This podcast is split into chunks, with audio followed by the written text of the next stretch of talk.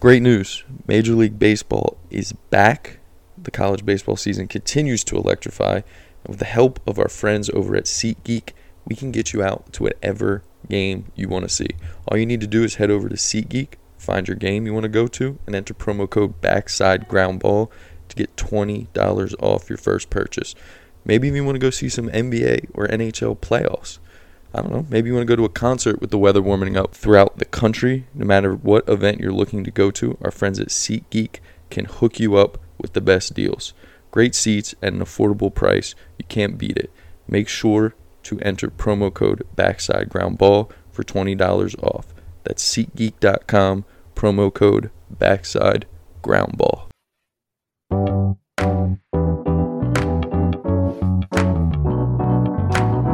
Powered by Riverside.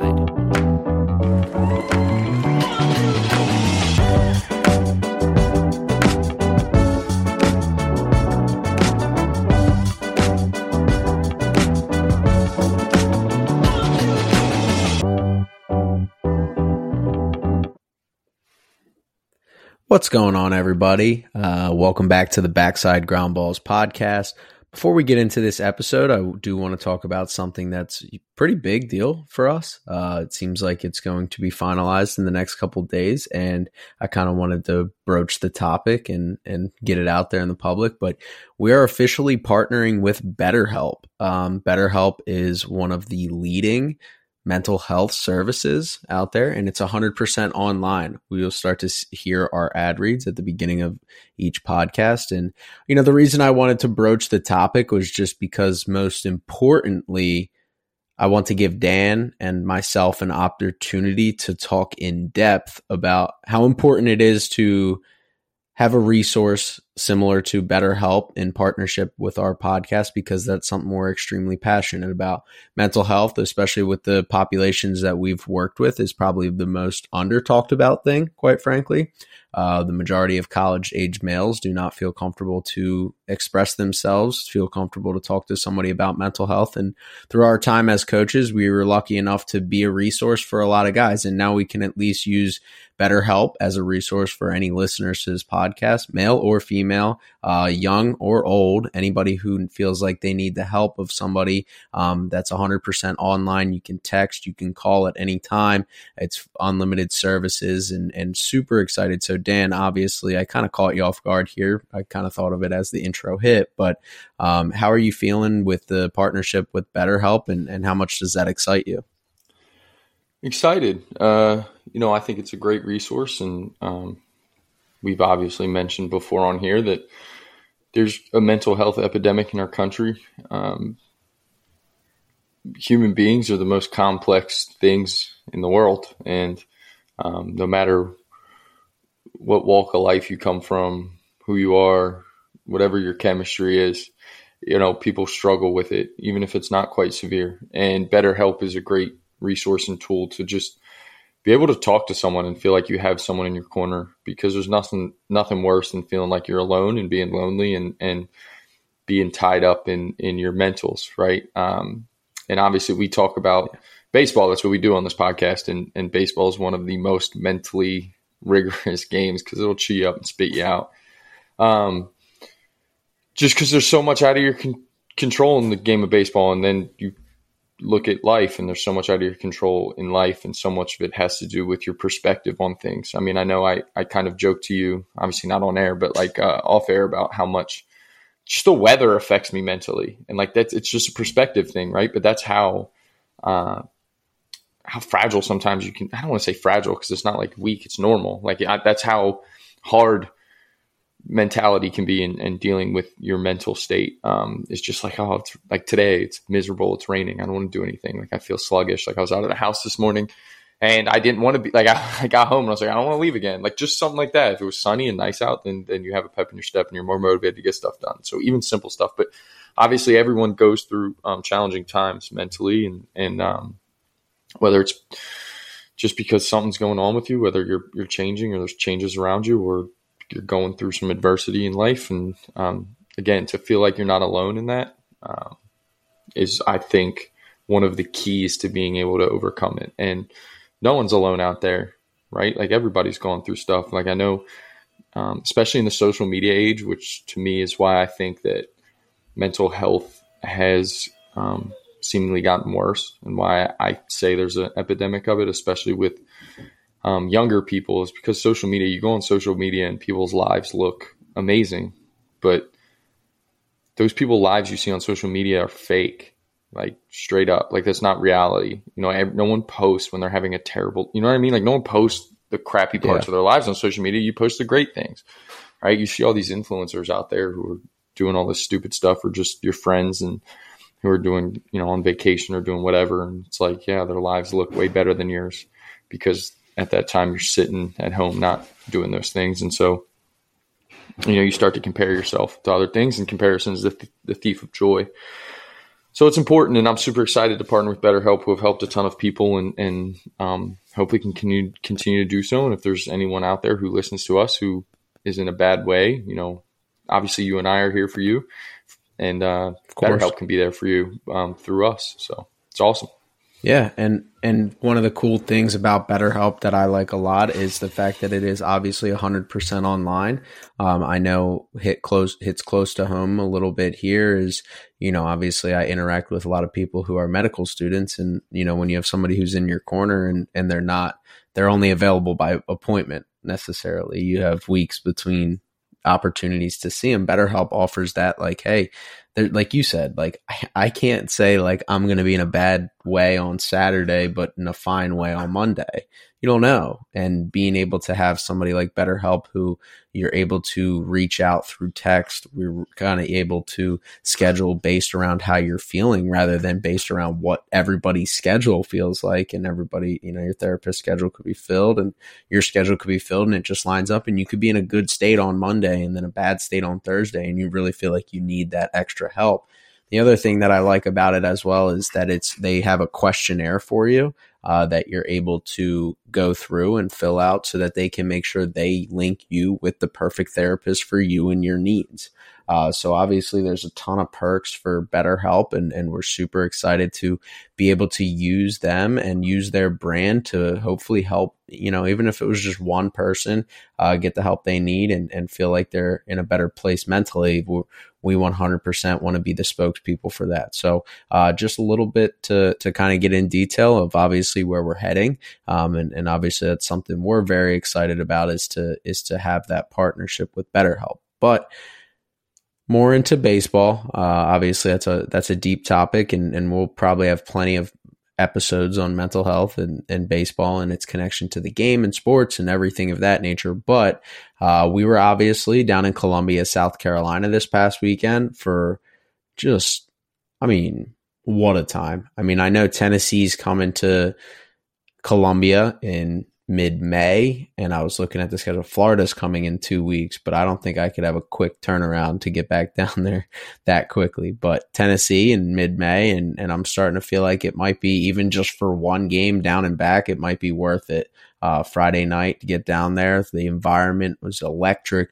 The ballpark is gorgeous. South Carolina plays just a phenomenal brand of baseball that we both felt was very entertaining. And obviously, LSU is Paul Skenes, Dylan Crews, Trey Morgan, the list goes on and on. And, and it was just a lot of fun. So Dan, before we get into exactly what happened during each of the game and kind of give our perspective on it, what was your takeaway with the hospitality in Columbia and how, how fun it was to just be there for two ball games? What a great place. What a great time. It was, it was incredible. I mean, Founders is Founders Park is gorgeous. Um, the environment there, like you said, Friday night was absolutely electric. There was a lightning delay for like an hour and 10 minutes, which unfortunately chased both starting pitchers and like the atmosphere didn't change a bit. Like everyone waited it out. Um, they probably had some adult beverages flowing during the delay, which helped. And it was just, it was awesome. I mean, it was great. People, people are so knowledgeable. They're so passionate. They're friendly. I mean, me and you were obviously unbiased um, spectators and the people there that we met and, and got to talk to and just uh, got to be around. It was it was a blast. And LSU travels well, which added a little bit, you know, because they had their pocket of fans there. And um, look, those Gamecocks were ready to play, and it was I mean it was perfect. The accommodations were great, and um, it was like a flawless two day trip for us. I mean, we were gone for probably like 28 hours and it was like perfect. It was a perfect Yeah. 28 hour, like everything worked out great. Um, right down to the fact that they had to move those games up. So we saw a, a matinee on Friday and like it's a Friday noon start. And I know it was Good Friday. So a lot of people didn't have class or school or work, but like that place was still packed yesterday. like it was, it was awesome, man. Like the environment was still great yesterday. Uh, it, it was it was a blast. I mean, everything was terrific, and uh, they should be proud down there. That's like a that's a top. I don't know how many places beat that atmosphere. Um, you know, obviously there's some really good ones across the country, but I'm impressed. It was it was great. Yeah, and and uh, ironically, a guy we sat next to on Thursday night um, got his master's degree from Ole Miss, and he kind of gave us the lay of the land on like, hey, like South Carolina's top five in the SEC that he's been to, and like this is a guy who's been to Dudy Noble. He's been to Swayze. He's been to Arkansas. He said he's trying to get down to the box. Um, obviously, that's a lot of people's number one. Um, but you know, he was able to kind of give us a lay of the land. He's like, you're going to fall in love with this environment. And quite frankly, I mean, there's a part of me that obviously wishes we could have seen Paul Skenes go six or seven. The rain delay really affected that. Will Sanders looked sharp, um, you know, and it wasn't exactly.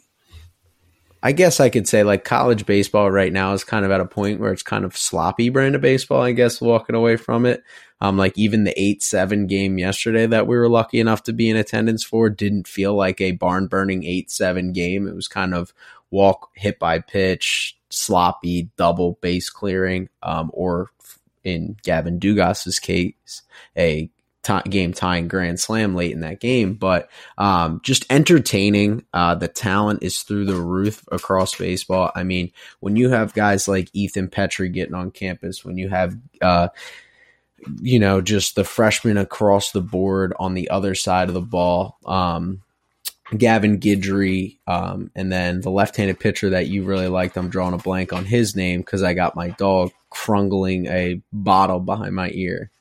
You're on mute. Griffin Herring, yeah, Griffin Herring. Griffin Herring. Uh, so you got two, three freshmen right there that, quite frankly, in history, don't make it to campus very often.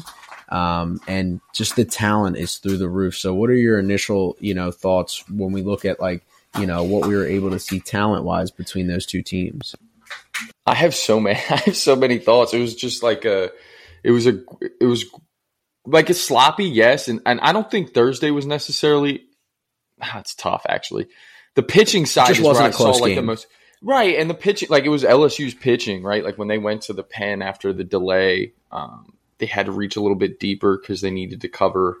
You know, the Skenes only got nine outs, and then the delay hits, so they had to cover a bunch of innings there. And like at one point, I think South Carolina had ten runs on six hits, it's just like, oof, you know, it's hard to win against an offense and a team that good when that happens. But I mean, it really good. I mean, I was about as impressed with South Carolina's offense and those top three hitters, man. Like you put those top three hitters against any top three um, in a lineup in college baseball. I mean, that's what I think Yeah. Makes South Carolina so dangerous moving forward and, and for the rest of this year and into the postseason is like having to face Wimmer, Casas, and, and Petry. Like, whew, man, like they put the fear in you. Like they can all jump ship on any pitch. They're they all have really good um, plate discipline. Like they they control the strike zone um, really well. They didn't chase a lot, and like they we've seen um, Paul Skenes kind of like just dominate throughout the year, right? He's been dominating, and then like the reason we were so disappointed he got taken out because it was like, okay, this is adversity. Like this is the first time. Like I know he had to kind of grind through some innings against Arkansas, but he was still in control. Like he only got into Yeah. trouble in Arkansas when like because of himself. Like he was still dictating the at bats. He had lost his zone for a couple hitters and he got into a jam and he pitched right out of it. But like other than that, like even against Tennessee, like it was like he was kind of on cruise control and you know Petry goes deep off of him, Wimmer goes deep, and it's just like they were they were clearly bought into an approach against him. It was impressive. Yeah, I mean, just to to kind of give my perspective as like an outsider, but obviously who's just obsessed with hitting and things like that. When you talked about approach, it was it was almost impressive to the point. Now, I don't know the percentages. I don't know what Paul Skenes's fastball looks like. I don't know when he likes to use it. Obviously, it's 101, it's gas, but how you can kind of cater to getting good swings off of him, right? Is kind of where my mind goes is like, okay, like what's the best way to do it? And I know we sat there and we had talked about it. Obviously, we only got three innings of Paul Skenes, so it would have been nice to get six. He didn't have command of his slider at that point, the ability in the first inning to notice that Paul Skenes didn't have command of his slider, and for Monte Lee and Down, who's obviously one of the best hitting guys in the country, he's back home in South Carolina where he made a name for himself building elite offenses. Guys like Petry, who is young guys like Wimmer, who obviously is a vet, you have young and old doing the same exact thing. So you know it was it was a communication thing. It was something that they had realized real quickly. Once they noticed that Skenes didn't have command of that slider, it was like we're on the go for a heater. I mean, the ball Petry hit out in the first inning was fastball extended in a 3 1 count. He went poolside left center on a fastball outer third 100 miles per hour to left center. Like you have to be on time, understand your capabilities, understand how he's going to attack you, and be able to still execute and not swing through that pitch. That's the most impressive thing. And I don't remember exactly what the count was with Wimmer, but he touched it. It might have been a two strike account, but he he touched that ball, and that was really impressive to see that they had a game plan against the best starter in the le- in the country, and they were able they were spitting on. I mean, his slider's good, and you've seen this with guys that can dominate at that level, like flailing at bats on non-competitive sliders that don't play at the next level. Well, they were spitting on good sliders. They were taking fastballs off the plate for balls, but it was Paul Skenes' ability to be the margins were thin, so you could tell that they had an approach, and they did not look phased by 101 from the top guy and arguably the top pitcher across the country. Yeah, well, and I think that was the biggest issue in the first inning was like um, because he kind of labored through it. He gave up the two run homer to Petry, and it was like he was missing. He was, you know, because he's so good that it's not just 100 miles an hour blow smoke. Like, you know, here I come. It's going to be down the middle like Ben Joyce. Like Joyce Joyce is really good and he's going to be really good and he's going to get better as he mm-hmm. commands it. Like Skenes picks corners and which is why he's a starter and yeah. why he pitches so deep into games. I mean, he he's walked eight guys on the year. Like but in that first inning he was trying to pick his corners and he couldn't get there. So like they they had count leverage that whole really it felt like throughout the start, but especially in that first inning cuz like then that slider that doesn't necessarily always need to be dialed in on the corners like it just made that even easier because he's like, well, I'm not going to get frozen on a fastball because he's not picking corners. On like we have, we're going to make him come to meet us, and to be able to say that, it's so easy to sit here and say that when a guy is throwing 101 because it's not like his misses were huge yeah. still. Like his misses, he was just missing in the first off the corners um, with the fastball, and like you said, like to be able to just like okay, spit slider, be able to control the zone, those those top guys in that order, and then ambush, like you said, Petry on a hundred mile an hour fastball extend on 3 1 is like, that's impressive. Like, that's a good, that was a great yeah. test for him because that's what it's going to be like as he continues to move up. Yeah, definitely. And and it was crazy because we were sitting there talking about it and he got to Petry on it was 1-0, right? And I remember sitting there and I said to you, I was like, "Hey, like all over a heater, right? Because my whole theory with that is when I was in college game was like, if a guy's got 100, he's going to use it. And at our level, right. it was more like if a guy's got 90, he's going to use it, right? More times than not, those guys that have those big, you know, gas tanks full of smoke, and they, they're going to turn around and when they need it, they're just going to be like, all right, here it is. It, see how far you can hit it type mentality. And Petry ended up taking that 1 0, and it looked like it was a similar pitch, at least from our angle, as the one he ended up hitting out. And yeah. it was like, but for him to still like whether that laid the foundation for his approach on the three one pitch, which is impressive for a young guy to kind of understand pitch by pitch what that meant. Um, that he's going to trust his fastball to one of the better hitters in the country, you know, in a hitter's count is impressive for him to still turn around and then take two competitive pitches and then be able to go, all right, 3 1. We saw what he had 1 0. I was kind of like 75 25. No, now I'm 100% on a heater. He's got 100 in the tank. Let's turn it around. Let's get it to deep left center field and let's get the let's get this this park rocking. And then it was. It was a lot of fun. It was loud when he hit that and and unfortunately the rain delay kind of took all the, you know, all of that juice out of the game. You know, it took Paul Skenes out of the game. It took obviously Will Sanders, but you know when I think about what Will Sanders was able to do, and obviously that condensed outing, it was I thought quite frankly, really impressive. Um, you know, he commanded the fastball to the inner half against a really good offense. He doesn't have the hundred that Paul Skenes has in the tank. He's not blowing smoke. He, but he did a very good job. He was pretty much 92 to 94, and he just commanded the inner half. He had four strikeouts through three innings. This is a guy who, you know, had a lot of drop draft helium coming into the year. Um, he, I don't want to say he's struggled completely. I mean, his numbers are not as good as you would expect for a first round pick, um, but strikeouts have been there. Walks haven't been absurd. He's kind of just had some unlucky outings, which in that park, with how small it is, you can completely understand. But, you know, when you watched what Will Sanders was able to do through three innings of a really, really good lineup, you know, what were your takeaways? Yeah, going into the, like going into it, um, before we got there, it was thinking like, oh, we get to see, you know, two top the orders that are legit. Um, and in that first game, South Carolina held Dugas, Morgan, Crews, and Tommy White one for 11. That doesn't, like, how many times has that happened all year? And they're human, but like to get all four of them and keep them off balance is like just shows you how, like, what a great job by that pitching staff, and, and it started with Sanders kind of setting a tone, and you could tell like both games, like they were they were not pitching around any of them. They were going after those guys, no. and, and mm-hmm. they were trusting their fastball in. And Sanders has a legit breaking ball. I mean, that thing, that slider is legit. Uh, and fortunately, we were able. I was able to see a little bit of TrackMan data on it. Um, thanks to the scout sitting in front of in front of me, and he had it pulled up on his phone, and he was getting it live time, which was pretty sweet. But um, like that's a legit gyro slider. Uh, he it's tight, it's hard to pick up, and you could tell like he was getting swings and those jumpy takes on it where um, you could tell they they just weren't seeing it.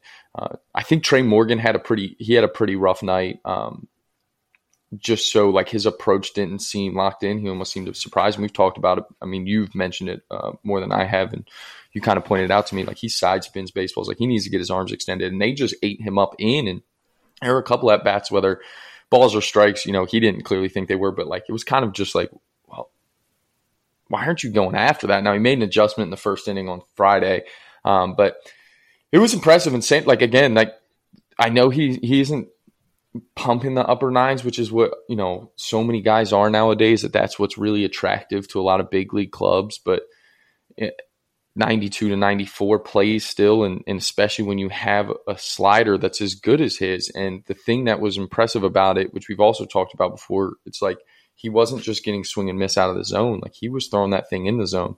Um, the changeup's yeah. kind of average. Like he doesn't kill enough spin, I don't think, on it. Like he probably wants to, you know, you would want to see him kill a little bit more spin. But um, man, just that slider alone, like the, the fastball command, and then how good the slider is off of it makes him like a, a, a really good pitcher. And that's why I was kind of surprised by his numbers. Is like, you, you, know, you knew his numbers going in, and then you see him, and you're like, wow, something doesn't add up. And, and he might have just been up for that that offense, and he knew what a challenge he had. And um, might have been just a little bit of competitiveness in him, but it was it was a good job. Even though he only you know he only went what three and a three three three plus yeah. right so three you know, plus yeah yeah yeah it would have been nice. I mean that game was like I would imagine Paul Skenes would have definitely settled in. I mean yeah. one of the things that's kind of absurd. To. Yeah, what it's absurd to think about is Paul Skenes through three innings. He gave up two hits, no walks, and eight strikeouts. But two of those runs, one was on the Wimmer home run and one was on the Petry home run. Well, and one of and those, was a two-run home Petry run. was unearned. Yeah, it was unearned. One of the runs was so. Um, he on- he only got tagged for two hits through that whole thing, but you know that's kind of the epitome of South Carolina's offense on the whole, which we we can talk about. You know, we can kind of circle back on that because that was something that you pointed out um, when we were about in the, halfway through the uh, game one. But you know, in terms of Will Sanders, and I was impressed with the pitching on the whole. I know they ended up not closing out game two, which would have just been massive for this South Carolina team. I think I'm sure LSU is walking away from this series feeling just absolutely elated over being able to get a split because they got outplayed, they got outpitched. I mean, Ty Floyd the next day did not look sharp. Uh, that lineup did not look sharp, um, you know, on the whole, but they got some important knocks there. I came away from there. I think LSU's the better team. I think LSU's the team that's more likely to win a national championship from these two teams, but I was more impressed with what South Carolina was able to do. And a lot of that has to do with their pitching staff. I mean, James Hicks came out and, and he was basically put out fires, right? Like he, he came in and after a rain delay and that's like the worst case scenario for South Carolina. You have your Friday guy. I know LSU doesn't want to burn Paul Skenes that quick, but imagine having your Friday night guy who looks sharp and you have a 3 1 lead against the best team in the country and the best lineup in the country. Who are you going to? How are you approaching this? What is the best case scenario for you? Well, getting a guy to come out and give you four strong innings that, you know, on the stat sheet don't look great, but from being there, it was one Jordan Thompson home run away from being quite amazing outing. He would have just been just dominated for four innings um, and just had a really good outing there. So, you know, what was impressive on the whole, obviously, uh, we had Veach on Saturday who came out throwing what must have been a split finger that had Dylan Crews looking lost. Uh, so Everyone on the whole of the pitching set. Yeah, on the whole, of the pitching staff outside of Sanders, what, what kind of impressed you a lot with with this group? I think just their ability to mix and kind of um, get outs. Like Cade Austin is really the only one who kind of didn't have a good day, and that was just losing the zone. And that's what had like the reason that South Carolina was in control for the first, you know, like 17 innings of this series or 16 innings of this series was the fact that LSU was putting their all like guys on, and then Carolina was jumping ship or coming through. I mean, in in that second game, Ty Floyd right puts three runners on, four runners on, and then whatever it was, and then gives up one hit, and Carolina Yeah. has four runs on Mhm. one hit on a double down the line, and it was like, well, gee, like you're down four nothing now after getting kind of dog walked a little bit in game one, and you've only given up one hit. Like, and, and that's what Carolina hadn't done. They weren't giving out free passes to a dangerous lineup, and that's why they were in control. And then Cade Austin comes out and obviously does in that eighth inning, which we can get into. But yeah, I mean, Veach is, is his split was so good, and he danced around some free bases in his three innings. Um, but Mahoney comes out and like just attacking in, attacking in with his fastball and setting up the other stuff. Flashed a good changeup, good breaking ball, and it's just like wow, like they're doing a really good job. And they had Dylan Crews looking human, which he is a human, so obviously he's going to have some some struggles and he's not going to be at his his best every night. But no one else to this point in the season, over halfway through, had been able to do it, and South Carolina's pitching No. staff did. Now you know, ha- being at home, I think helped them because again, the energy in that place was awesome, and you know that matters a lot in baseball, and, and moment. Baseball is such a momentum sport, so it, it was impressive. But those guys, uh, like you said, uh, you know, James Hicks coming in and, and doing a great job um, outside of the Thompson homer, and, and, they were impressive. And I think to me, it was just their ability to mix and, and attack. Like they didn't, they weren't scared of anyone in this lineup. And honestly, being like, I wouldn't be like, I would be careful, especially with two through four in this lineup. And they got the better of two through four. Like Jordan Thompson and Gavin Dugas won them that game on on on Friday. Yeah. Yeah, no, they did, and and Tommy White had the big home run, and obviously it was just to kind of get him on the board because, like, I mean, sleepy sleepy Sunday is usually the the phrase. I know we had a rain delay on Thursday, quick turnaround on Friday, and LSU just looked like they were just like whether it was the effective pitching of Jack Mahoney, and then obviously Veach came in like when Dugas hit the grand slam, and we're going to get into that inning and that offense and what they kind of turned around there, but you know, like that almost caught me off guard because it was just so convincingly South Carolina controlling everything.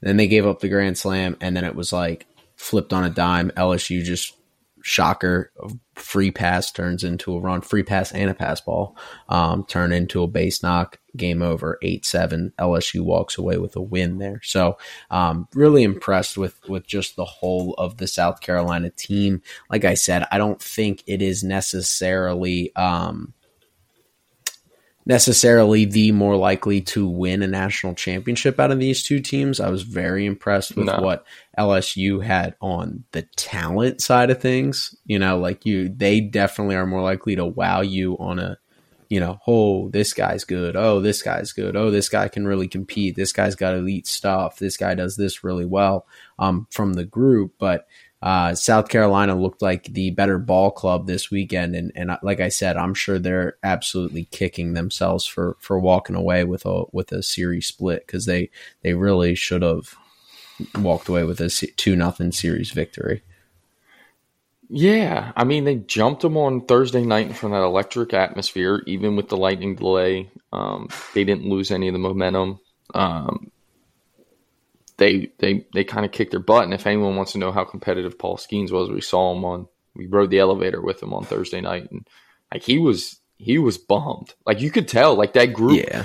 Like and everybody kind of feels that way. It's natural. We've been on on road trips with teams, and you don't you know they don't feel great after a loss, and but like they they were like kind of hurting. That was a quiet entrance to a hotel from from a group that big, and um, like I said, we we got on the elevator with Skenes and he didn't even pick his head up. Um, uh, and like so, it was just like they you you kind of knew like okay, South Carolina has them. They got to be back at the ballpark for a noon start. They come out, they they give up the four in the second on one hit. It was just like you know, Friday we were above the LSU bullpen, and that was like a it was like a cemetery down there.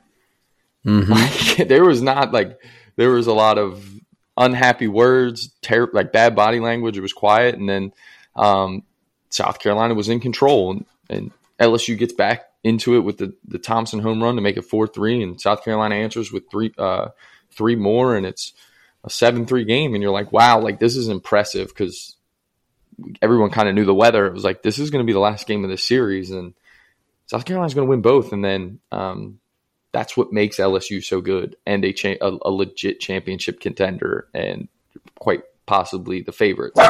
They they played 16 innings of baseball where they just kind of hadn't shown up and they didn't look good.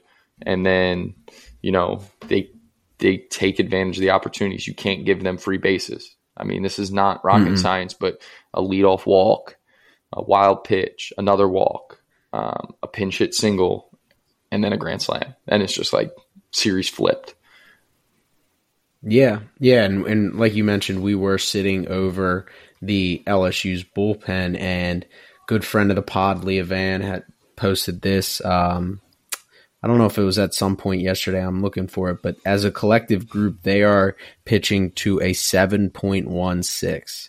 Um, so you're getting a good idea of what that bullpen is right now. Um, and I mean, the vibes down there, like obviously, it felt like more tense than anything. Yeah. Um, Guidry definitely wanted the ball. Um, that Herring was when like when the ball just just different in different ways. It was it was different way. Like yeah, you could tell. Like Herring Herring was kind of a little bit. I mean, you kept saying he was he was a mope. Uh, you could tell, but that again, he's young. But he's a classic get, freshman who's had forty five minutes to warm up his whole life. Right. Yeah. Yeah. I knew when he was exactly when he was going to come into a game, but Guidry, Dugas hits the home run and Guidry gets up and like you knew that game was kind of over. He's a psychopath a little bit. Like he, his mouth was foaming from the time like that yeah. ball left the yard. Like he was he was his gum that he was chewing turned into powder.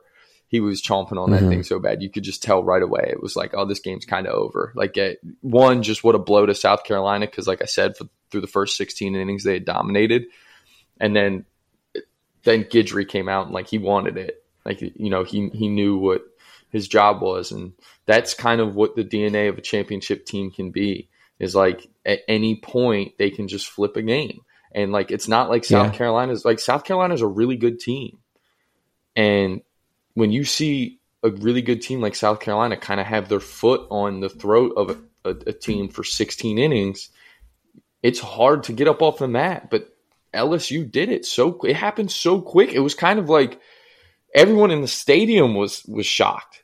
Like I was like, oh, Yes. like yeah, you know the the free bases, but like they had yet to get, and then here comes Gavin Dugas, who might be one of the clutchest players in the country. Um, seems like every Mhm. time he jumps ship, it's a huge home run. Um, and it, It was a wall yep. scraper, but hey, man, put barrel to ball, and, and good things happen. Yeah, he wears that eight for a reason. He's the leader Right. of that group. Um, you know, in name value, he might not be the most well known guy across the country, but um, he's captain for a reason, and, and that that number eight's a big deal around there. Um, and just you know, let's talk about LSU a little bit. I mean, you mentioned a couple times. We've both mentioned a couple times. Dylan Crews just looked human.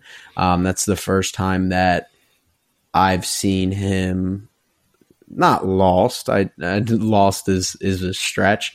Um, but 50-50 Right, just Certain. chasing pitches that he doesn't really chase. On sat on Thursday night the game looked so slow to him. Like Yeah. even when he wasn't getting on getting his knocks like it was like he was like not on his heels in the box but you know what I mean? Like just comfy. Like that th- that uh rectangular uh box that he stands in is not an uncomfortable environment for him Saturday, it started to seem like things started to speed up on him a little bit. He started chasing some split fingers down, uh, and just everything um, that kind of led to a couple two punch outs and, and three at bats. And he did draw a big walk for the winning run in the ninth inning, generous walk, uh, at least from our view, um, in center field. That that the umpire got a little tight there, um, but you know when you look at this lineup, I think on the whole they're going to be really good um, when it matters.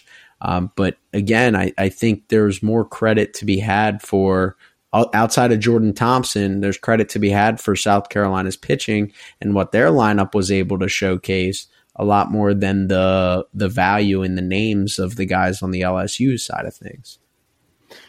Yeah, like I thought. I mean, Crews, you could tell. Like I think, um, like you said, being 50-50 on Saturday. Like it was just, it was kind of something we hadn't seen yet, right? You, you usually see him even when he's not collecting hits sometimes, or like he's getting a swings off, like in every at bat. It's like you see him on time for a pitch, and and that's what he does. And this weekend it was like those were few and far between, and when he did, he missed them. Right, he fouled them off. And so it was just weird to see that. And then um, he kind of started to get a little bit like hard on top almost, where he was kind of steep and beating balls into the ground even when he was fouling them off. And it was just weird because he looked jumpy. Like you said on Thursday, the first couple at bats, and they were crowding him in. I mean, they hit him. He got hit by a pitch in, in his first at bat in both games, and they were not afraid to continue to go in there and execute. Um, the guy who kind of looked the worst out of that big group was Tre' Morgan. Um, you know, he made the nice adjustment in his first, but then he had a couple other at bats where it, it was almost like like pitch selection was interesting for him and and kind of Mhm. not as aggressive as you normally see him or what you would expect from a player of his caliber. Where it's just like because I really really like Tre' Morgan and I think he's a really good player. Um, and you know they had him playing in left field to start both these games, and Yeah, we've seen just mostly at first, and he phenomenal made really good play in left in game two. Yeah. Um, and like so, it's just he wasn't as aggressive as you would think um, or in control this weekend. And and like you said, that's not necessarily a knock on those, that lineup because they're going to be really good and they have been. It was just like a, a really good job by uh, the South Carolina pitching staff.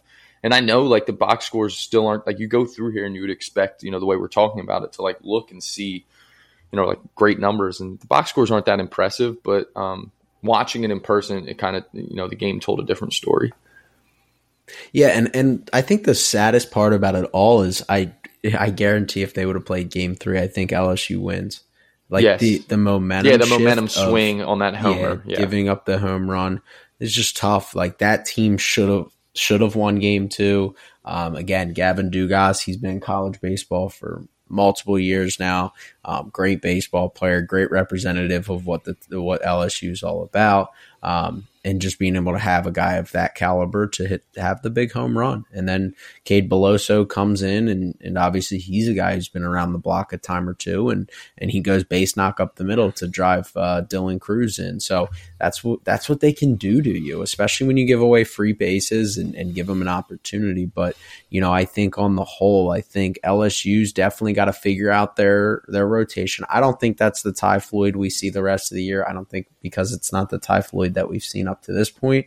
So there's no reason to believe, but he definitely got a he had four walks and three hit batters in three innings. That's what it was, and that's was, kind of what that's what the, happened to the, the bullpen. Like they, the game one got out of hand because the bullpen came in and it was free bases, and then Ty Floyd starts that game, and it's funny because uh, you know if you've been around college baseball, you've been there enough. Where like you have a game like that where the bullpen kind of blows up and it's a bunch of free bases. It's mm-hmm. not necessarily like they're getting hit around, and you're like, all right, well, we got a veteran, like we got a guy that we really trust that going to the mound. Like he he'll you know he'll put an end to it, like good, and then he goes out there and does the same thing. And you're like, he hasn't done this all year. mm-hmm. What is mm-hmm. what is going on? What are we doing? Like you know, and I'm sure Wes Johnson was probably pretty frustrated, and um, but yeah, you don't expect to see Ty Floyd do that, and there's some pieces in that bullpen.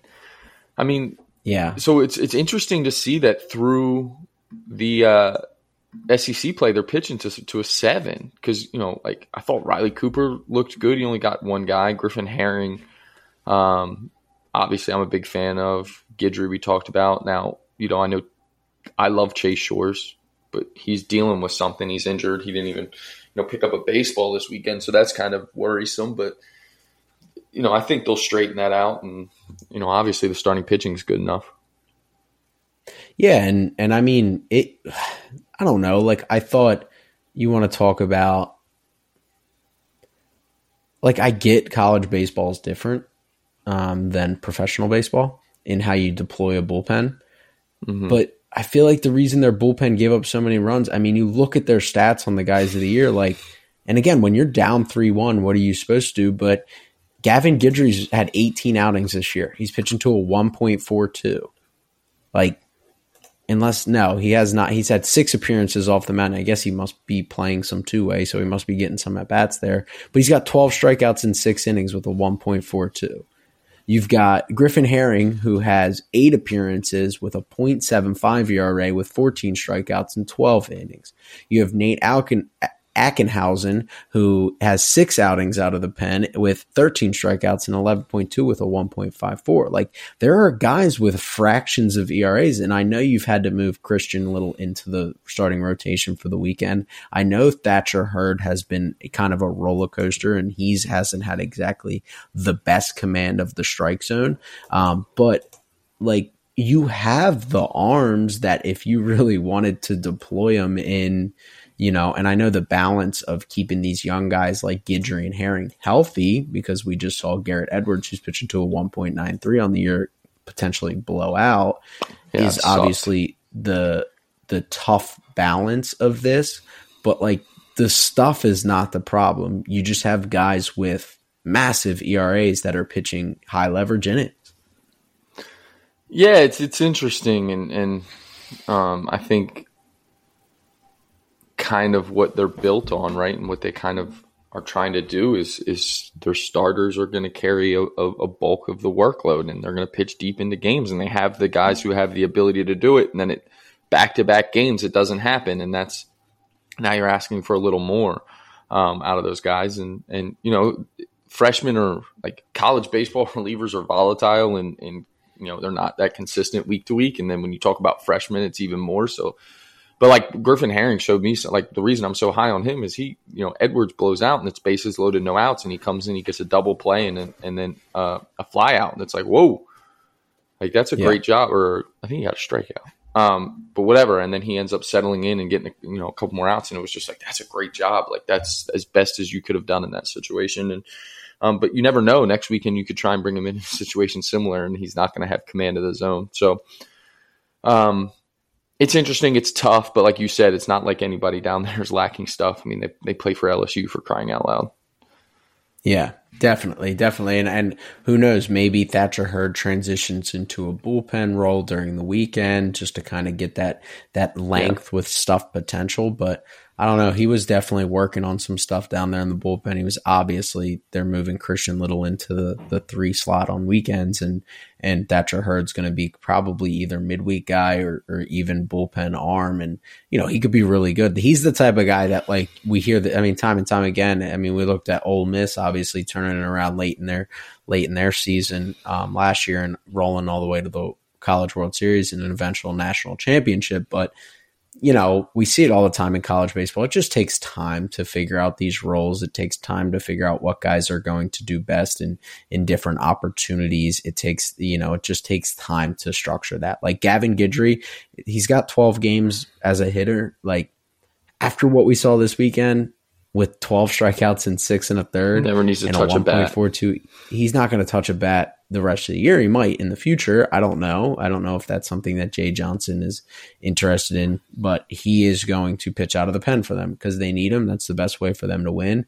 You know, he's a middle infield guy. They got two pretty good players in, in Dugas and Thompson that are going to stick up the middle. So, um, and it's not like you're moving them to third because Tommy White's there. So, um, they will start to figure out these roles. And who knows? Thatcher Hurd is the guy. Like, I mean, Dan, how many times late in the season have you been sitting there and you hear hitters like because every, every, coach tapes the stats on on the wall and he's got a six point three ERA, yeah, like this yeah, guy how? stinks, Why and then he comes out him? and punches out six right. in three innings, and you're like, oh gosh. That's yeah, Thatcher Hurd. Like Thatcher Hurd, yeah, Thatcher Hurd's gonna have like a five two, and they're gonna be in a super regional, and he's gonna come out of the pen, and he, everybody knows who Thatcher Hurd is, so it's not like it's going to be um, uh, the no name guy from the from uh from the D three school that you're playing, but um you know he's going to come out and he's going to be more than capable of dominating. I mean, he just I mean 19 walks in 24 innings isn't going to cut it. Ty Floyd has is second in the team in walks with 14 and 34, but um, a lot of those definitely came or a couple of those came this weekend and, and he I mean he still has of, really good numbers for a guy who who really blew up this weekend and that's really what's going to beat them if anything does down the road is just the fact that they're going to give out too many free bases. And when you play an offense as good as South Carolina's, and then this weekend when you're playing an offense as good as South Carolina at their place where it's a bandbox and the wind's constantly blowing out, put two guys on, and I mean, we three run homers win in the playoffs. Um, do you yeah, have any other like just small observations that we don't have to go in depth on? Because I have, I have just no. One. I mean, Jay Johnson argues a lot. Yeah, you, he does talk. He talk. Oh, oh no, I do. he do. comes out of the dugout a lot. Yeah. And oh, 46 yeah. 18 is my end point. College baseball strike zones need to be bigger. Yeah. Yeah, we talked about this. That lot. is why, like, I'm not saying that our pitchers at this level are precise to the point of commanding into a soda can. I mean, guys at the big league level are not but there are way too many competitive pitches that are called balls. And then there's way too many like borderline pitches that hitters argue with. Like, I get it. You want to get the, the cleanest version of baseball, but the strike zones are way too small. We need to start giving a ball off on each corner and maybe a little bit higher. I mean, talking about like borderline yeah. calls that are just like ball, ball, ball, ball. And well, we wonder why these guys who are freaking amateurs, I know they might get an NIL deal from either of these schools, but at the end of the day, they're amateurs. Like they're not big leaguers. Guys struggle to throw strikes in A ball and double A where the strike zones are a little bigger than the MLB. Like we don't have to have perfect strike zones that are based off of the TrackMan data. Well, and, and um, just to follow up really quick is like you you also you know we also talked about because we were talking about that a lot was uh they swing with metal bats too. Like you I mean yeah. Petry petry didn't wall scrape that three run homer that was hundred miles an hour off the plate at three one like the, the ball was crushed up onto the concourse and left center over the bullpen. They have metal sticks in their hand that you know the hitters are getting so good at that level that like you know you could expand the zone a little bit. Um, my other just quick observation is um, both teams two strikes. Their shifting of outfielders um, was pretty interesting. Yes, um, yes. You know they they would the they would pinch the gap pull side uh, with two strikes um, every at bat. It seemed like yeah, uh, give the was, line. Yeah, gave up the line with two strikes. I don't know. You know, we were talking about it a little bit, like what the um, reasoning behind it was. They, you know, they what information they have that they're doing that, whether it's how they're going to pitch guys with two strikes or that you know they must have data that you know a lot of these guys are going to stay towards the middle of the field with two strikes. Um, I don't know, but I mean, it makes sense every time. Yeah, it does. I'm just saying it was it was interesting to see that every time the outfielders with two strikes um, pull side pinch the gap. Yep, and and it, it, like as I thought about it, I think at lower levels where me and you are at, maybe that's not the route. Um, right. But I think at that level, when you have guys that are mid to upper 90s, Yeah. the odds of you buggy whipping a ball down the line with two strikes, let alone, you know, most guys kind of have a tendency to. Not many people pitch fastball in, which again, you're not getting a fastball in down the line unless you're just a really good baseball player. Um, you're more likely to fight that off. And so even if you go competitive fastball in, you're not doing it. It's the backup sliders, the only chance that you have to go pull side down the line. And every guy, you're right, every guy two strikes shifted. and only in the outfield, right? Like because even you know they were going um, overshift on on a lot of those guys on the infield, and they would stay in that with two strikes, but the pull side outfielder would pinch. So it was just it was interesting. Yeah. No, that was a good. That's a good one. That was a good one. So, um, any last thoughts, um, other than the fact that Paul Skenes is a massive human? Well, that's what. So so that's what I was. Um, Okay, so that's this is my last one. Like I know you. Like you know, there's times in life where you know things just because it's general knowledge. Like how big Division One baseball players are at that level, how well put together they are as athletes, and then you walk amongst them. And look, you and I are two mid Atlantic Italian guys who are like you know mm-hmm. we're not intimidating to anyone, you know, D1 athlete or not, but walking the hallways with the LSU players, getting on an elevator with Paul Skenes. I didn't think the three of us were going to, we somehow got like five people on that elevator. Like, I don't know how, because I didn't think the three of us were going to fit. You mean, I mean, Paul Skenes is huge. And then I almost, looking at my phone, bump into Dylan Crews and like, you, you don't look that big on the field. Like you look good in a uniform, but you don't look as big as you were when I was standing right next to you, walking past you. Like they're huge. they're huge. Yeah. They're Every huge. single one of them are Huge. huge. Like that's one of my other ones. Yeah. It's just like, you know, I, I watched Tre' Morgan on TV a lot. His lower half is massive, Massive. massive. Massive. Yeah. No doubt. No doubt that um yeah, and and I feel like we should we should give credit where credit's due. So for anybody who doesn't know, um we're standing on the elevator, we walk up around the corner, um and the button's already been hit and I look to my right and I'm oh mm, Paul Skenes, cool. Look to your right and up. Dan walks yeah, and up exactly. Um, and Dan walks up to make sure the button was hit, and I'm like, the reality set in that like we're about to hop in the elevator with Paul Skenes, and again, he had taken the loss in that game, so it wasn't like we were going to be like, "Hey, man, want to come on the pod?" Whereas if Paul Skenes, if you do hear this and you do want to come in the pod, we are the, the two fellas Yeah. that were in the elevator with you, anytime, any place. Um, you want us to come down to Baton Rouge, as long as you give us a tour of the baseball facilities, I'm in. I'll buy a flight. Um, I will go broke buying a flight out there. Um, but so then a guy comes around the corner. So obviously Augusta National, the Masters is going this weekend. He's carrying some some, you know, Masters uh, Gear.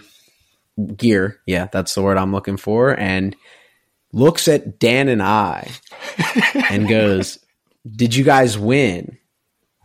And Dan and I, obviously, we take our compliments when compliments are handed out. We have no problem cutting a guy off and saying, No, I do not play baseball for LSU, but credit you for thinking this six foot six behemoth next to me is is the same Our level teammate. of athlete as I am. Yeah, our teammate.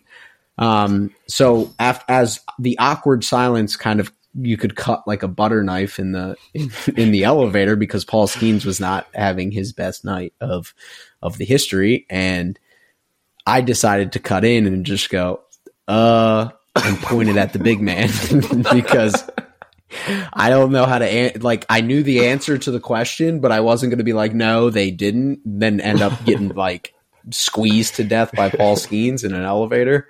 Um, so I just decided to let him answer, and And then I, I don't know. You thought the guy thought we played for South Carolina at that. Well, he was like, "We or- can take we were- them." I, it was Yeah, he was first like, "We can like take them." people. This is what I'm like.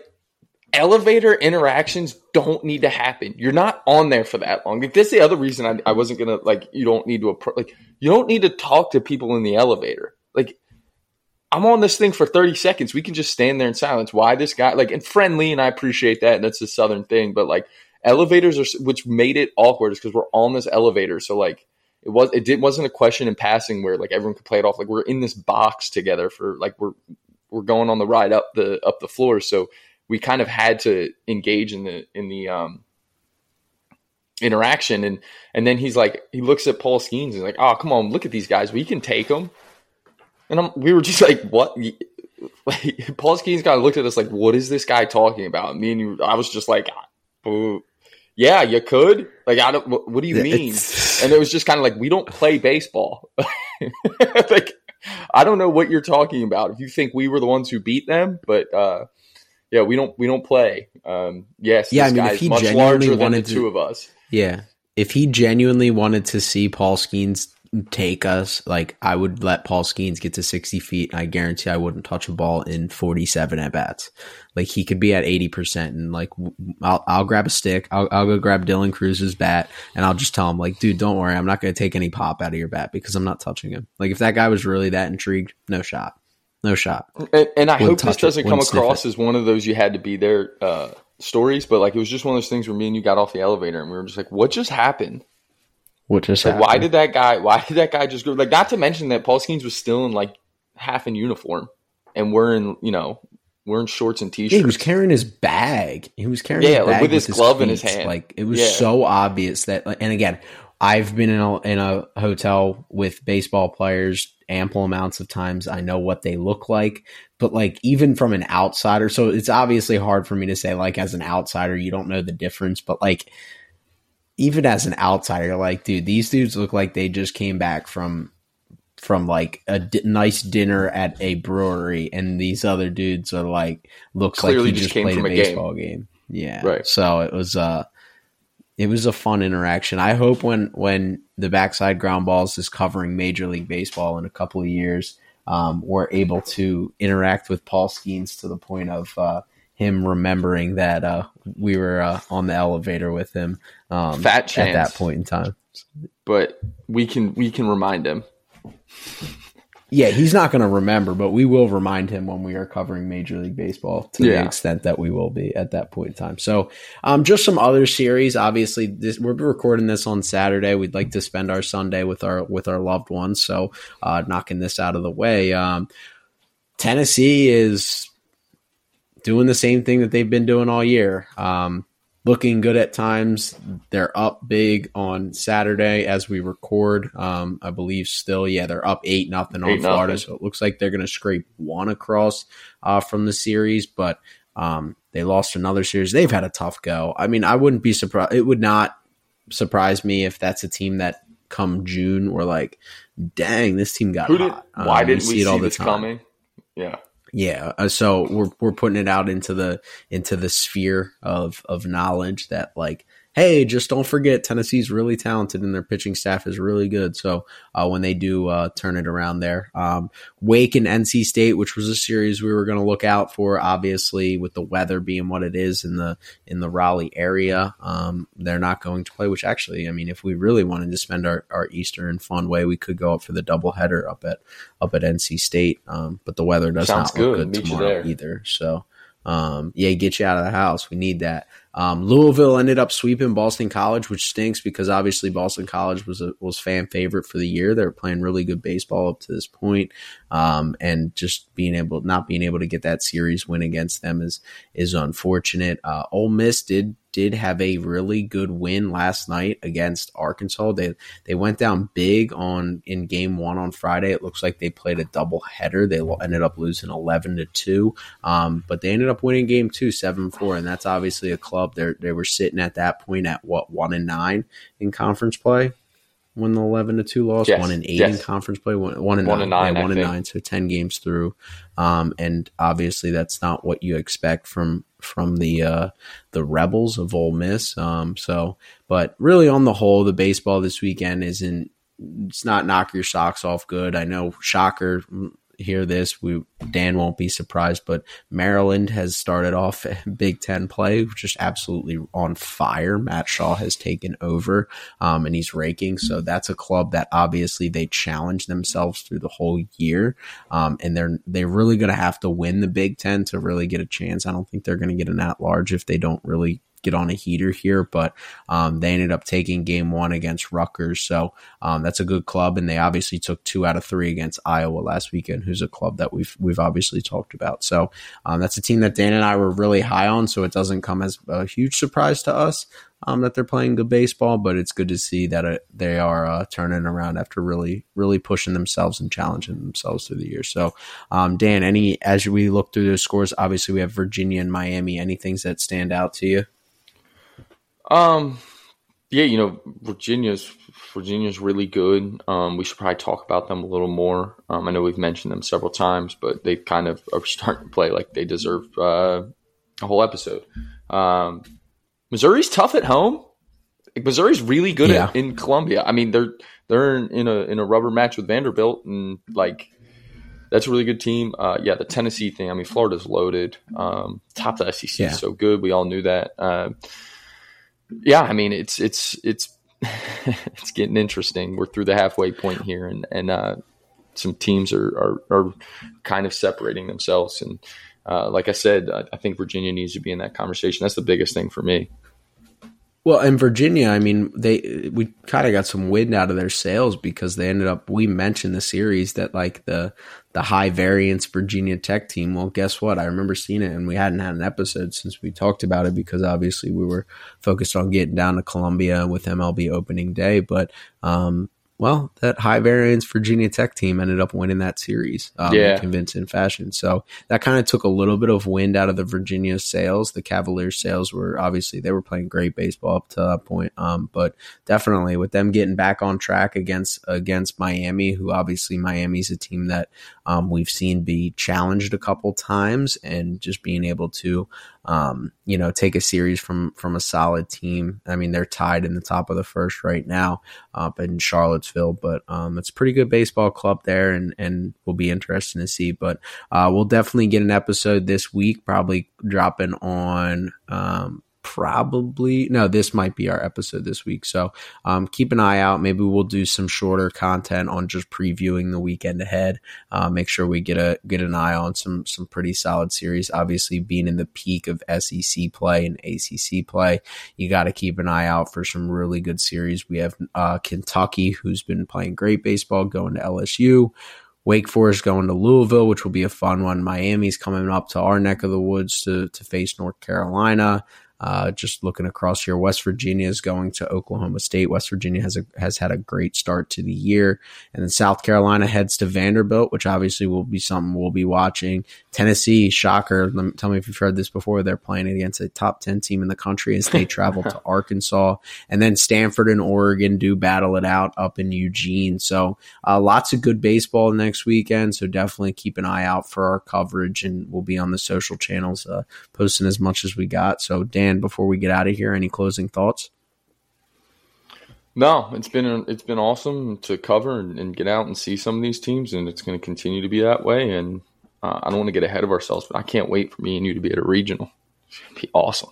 Oh, definitely. Definitely. And obviously if, if Go Camels baseball can can keep rolling, we might get a good shot of uh of getting up getting in our neck of the woods. But obviously with the environment that was in South Carolina, you're not going to hear me complain about spending a June weekend in South in Columbia, South Carolina, um, or late May weekend, um, or or quite frankly, Wake Forest.